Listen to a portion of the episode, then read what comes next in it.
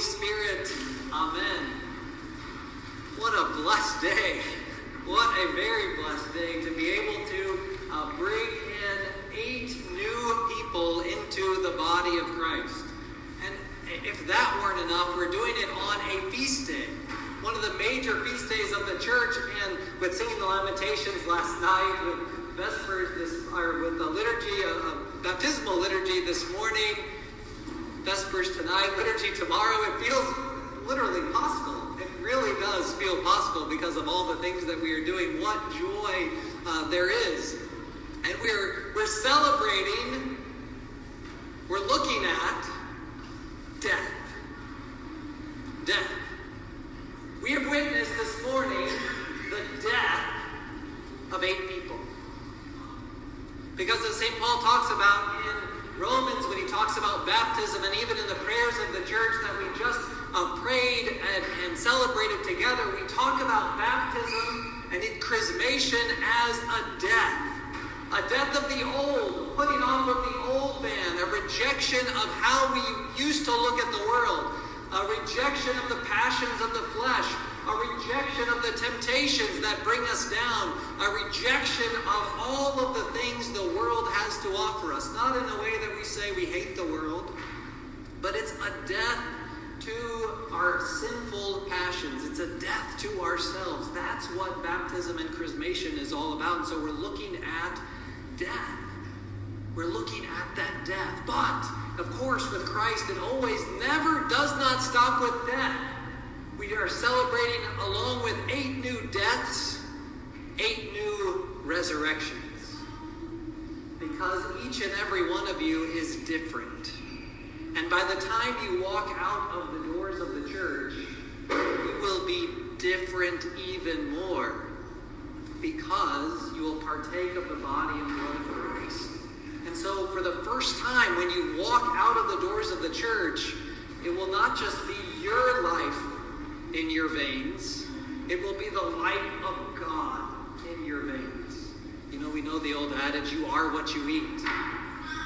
You are going to eat and partake of the body and blood of Christ, and therefore you are the body of Christ. And so then that changes everything about how you do everything. Every action that you do then becomes an action of the body of Christ becomes an extension of Christ, becomes an extension of the ministry and work of Christ in the world. And that should change everything about what we, how we live our life and what we do. And may God's grace be upon you to be able to live that. Because also, thank you, because the rest of us who were baptized and chrismated many years ago need that reminder that that's what we're celebrating, that that's what we are partaking in, and that that is how we should be living our life every single moment, knowing that we have the body and blood of Christ running through our veins, literally, because we partake of the, of the body and blood of Christ in the Eucharist. And of course, if that weren't enough, today, besides the death and resurrection of these eight beautiful people, we are celebrating the death and the raising to new life of Mary. And what better day to celebrate this death than to think about her death as well, because then we're reminded of why all of this is worth the wait. And you all have had to wait. I told Mike um, a few weeks ago that you all win the prize for the strangest catechumenate.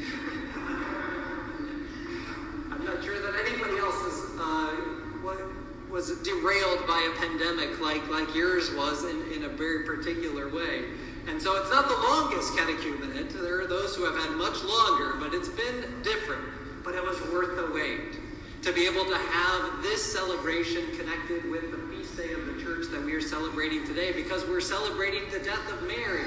Now, in the church, everything that we say about Mary is ultimately because of who she is in connection to Christ everything that we're celebrating in her death, everything that happens around her death now, some of it is really miraculous, and chances are your best friends will not be brought by angels uh, to the moment of your repose, like happened with Mary in our tradition that Mary, all of the disciples came to the bed of Mary, were able to miraculously come to be with her at her repose. But the fact that she does repose is something that is important for us to remember because she is just like we are. Her human nature is exactly the human nature that we are, and so she is subject to death just like we are subject to death. I'm guessing she is subject to aches and pains of old age as well. Because she is a member of this fallen world. And yet she dies faithfully. And what happens to her in the Orthodox tradition, of course, uh, Thomas was not there when they uh, laid her to rest, but he came late as he always did. He was, he was late, but for a good reason. He was late because then they went back to the tomb to venerate Mary one more time, and they realized that her death had led to a translation into life in the kingdom of heaven. And that's an amazing thing to think about for Mary because she is an amazing person. But the important thing for us to remember is that what happens with her is the picture of what will happen with us. And so ultimately, this death that you experience today led to a new life of resurrection, which will then ultimately lead to the goal of what we are celebrating today, the, our own physical death, which will lead ultimately to the translation into life in the kingdom of heaven. And that's what all of this is all about. That's what all of the baptism, all of the chrismation, all of the struggles that we have in this life are for that one thing a Christian ending to our life so that we can be translated into the heavenly kingdom, so that we can be in the presence of God fully, so that we can commune at his table, not just in the shadow as we do here, but fully in his presence in that kingdom which is to come. And so connecting these things together for all of us to be able to remember. Glory to God. And of course, this particular family, I'm going to say four generations, because I'm not going to forget the silent witness here. Harold. He's here. And you're going to commune with him today. Because in what everything that happened over the course of the pandemic, over the course of, of Harold's being chrismated and his death, he actually shows you that it's true. He was chrismated, he died, raised again to new life in his chrismation, and then he kept faithful to his physical death, and now he is experiencing that translation to life. And so he's here ensuring and being the witness and the example for you and for all of us that all of this is real. There's nothing more real than this. Our baptisms, our chrismations, are a death and a new life, but they lead to the real life, the life that we will experience in the kingdom of heaven because of the death and resurrection of our Lord. What a blessed day.